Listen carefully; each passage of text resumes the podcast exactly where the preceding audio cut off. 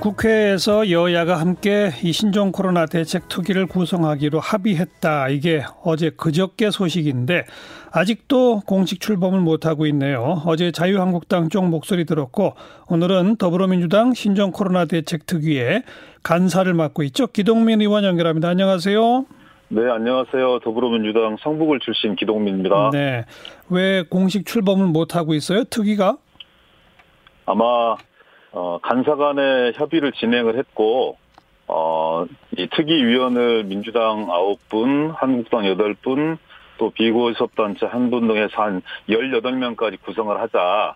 그리고 특위의 운영이라든 특위의 명칭 이런 부분을 어떻게 할 건지는 다음 주 원내대표 회동을 통해서 정리를 하자 이렇게 정해지신 것 같아서요. 예. 다음 주 초면 진행이 될 수 있을 것 같고요. 예. 오늘 어, 국회 보건복지위원회 위원장과 양당 간사 간 회동을 했어요. 예. 그래서 17, 18, 19일에 상임위하고 법안 소위를 가동을 해서 아, 지금 어, 가, 검역법 개정안도 일부 올라와 있는 게 있고요. 그렇죠. 감염법 예방 법률안들이 올라와 있는 게 있는데 네. 이건 역시 토론에서 아, 빠른 시간 내에 처리하자 이렇게 얘기했고요. 예. 더불어민주당 입장에서는 공공의료 인력 확충이 어, 필요하고 검역 및 방역에 대한 인력들이 부족하니까 예. 작년에 토론되었던 국립공공의대 신설 문제에 대해서 다시 한번 토론하자 이렇게 제안해 놓은 상태입니다. 예. 차곡차곡 쌓아가겠습니다. 조금 조금씩 일은 진행 중이다 이 말씀인데 네, 그렇습니다. 그 특위 명칭을 둘러싸고 자유한국당 쪽은 어, 우한이라는 단어가 들어가야 한다는 주장이던데 어떻게 생각하세요? 어, 큰 쟁점은 아닌데요. 예. 어, 어떨 때는 그 WHO의 권고를 인용하기도 하고, 음. 어떨 때는 뭐 이 그냥 강제 조항이 아니라 권유 조항이다라고 말씀 주시기도 하고, 예. WHO는 사실상 아, 교육과 이동 그리고 여행 이런 부분들을 통제하는 것에 대해서 반대하고 있지 않습니까? 예, 예. 또한 어떤 이 집단 감염병에 대해서 특정한 지역이나 국가의 이름을 사용하는 것을 아, 권유하지 않고 네. 아, 이번 같은 경우도 2019 신종 코로나 바이러스 이렇게 이제 쓰기를 권유하고 있는 것인데 예, 예. 굳이 우한 폐렴을 집어넣어야 된다고 얘기하는 것은 약간의 정치적 주장이라고 저는 보는 거죠. 예. 아, 우한이라는 명칭이나 중국이라는 명칭을 쓰지 않는 것이 결국은 중국의 눈치를 본다는 것이고 음, 그렇죠. 그리고 또 그런 부분들이 아, 결국에 아, 중국의 눈치를 봐서 아, 후베이성 이외의 부분들을 확대를 안 하는 것이고 예, 예. 그래서 결과적으로는 아, 우리 국민들 속에 있을 수 있는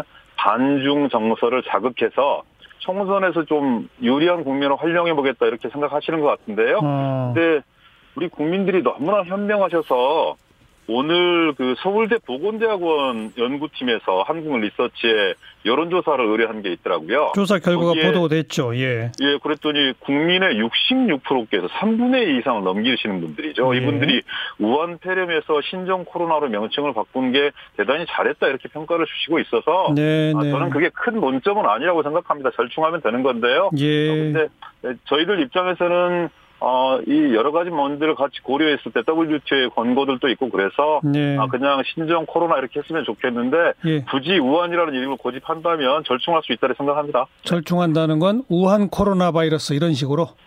아니 이제 그건 다음 주 원내대표 회동 속에서 음. 토론돼야 될 텐데요. 전체 명칭을 에, 집어넣을 수도 있고 약칭은 또 다른 식으로 할 수도 있고 서로 타협할 수 있는 부분들의 여지가 있고요. 알겠습니다. 이건 커다란 쟁점이 아닙니다. 아무튼 자유한국당은 어, 중국 눈치를 정부 여당이 본다. 우한 얘기만 네. 나오면 여당은 벌벌 떤다. 이렇게까지 말하던데 뭐라고 말하시겠어요? 아, 예, 그 그래서 정치적 주장이라고 보는 거거든요.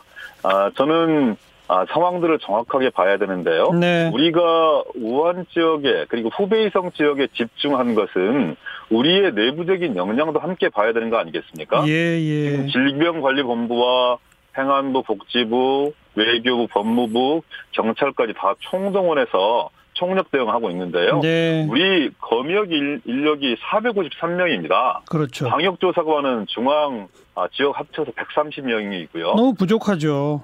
그 인원으로 지금 아, 후베이성 통제하고 있고 그리고 중국에서 들어오는 모든 내 외국인에 대해서 삼중의 아, 출입 감시 장치들을 가동하고 있고 예. 그리고 동남아에서 들어오고 일본에서 들어오는 분들 역시 발열 등 여러 가지 아, 상황들을 체크하고 있는데 예. 만약에 중국 전역으로 확대하게 되었을 때 예. 그 인력을 감당할 수 있을까요? 그리고 어. 우리 내국인들 같은 경우는 들어오셔야 될 텐데 한 2주 동안 그 수만 명에 이르는 분들을 자가격리를 시켜야 될 텐데 네. 일대일로 지방자치단체 공무원들을 동원해서 그게 할 수 있다? 약간은 비현실적으로 보이고요. 논점 자체가 옮겨가는 겁니다. 어제 그 자유한국당의 신상진 특위 저 데스크포스 네. 팀 위원장은 자국인이 중국에서 들어올 때는 격리 시설까지 다 확보해 갖고서 격리 시켜야 한다는데요.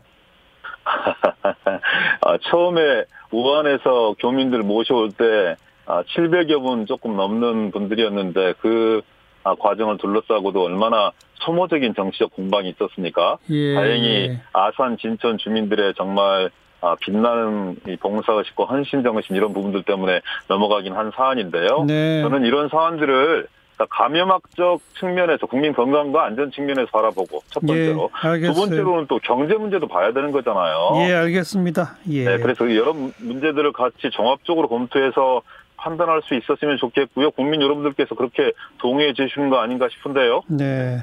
그러니까 현 단계에서 종합적 검토 결과 중국 전역에서 어 입국 금지시키는 거는 뭐 현실적으로 옳지 않다 이렇게 판단하시는 거네요. 네, 그렇게 판단합니다. 근데 오늘 저 정세균 총리가 지금 상당히 중요한 고비를 넘고 있다. 일요일 날 중대한 조치를 취해야 할지도 모른다. 뭐 이런 예고성 멘트를 했던데 그건 뭡니까? 어, 제가 미루어 짐작할 수는 없지만은요.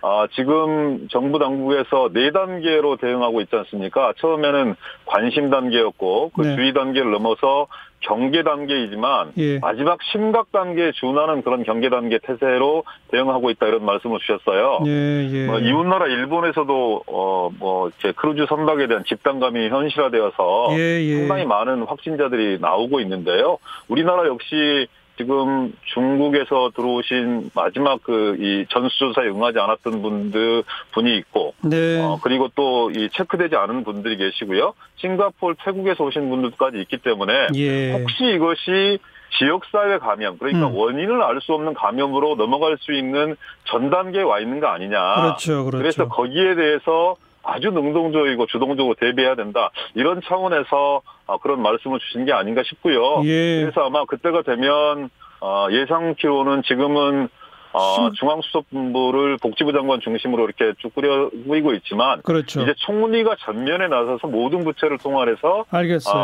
아, 시- 지방자치단체까지 함께하는 이런 실질적이고 전면적인 대응 태세를 갖추려고 하시는 거 아닌가라고 음. 막연히 짐작해 봅니다. 이건 뭐 그런 상황이 사실 안 가는 게 좋은 건데요. 네, 그렇습니다. 그러니까 그, 가더라도 예. 아, 국민들의 피해는 늘어나지 않고 행정력으로 예방하는 사태가 가장 좋은 것이라고 볼 수 있겠죠. 오늘 여기까지 듣겠습니다. 고맙습니다.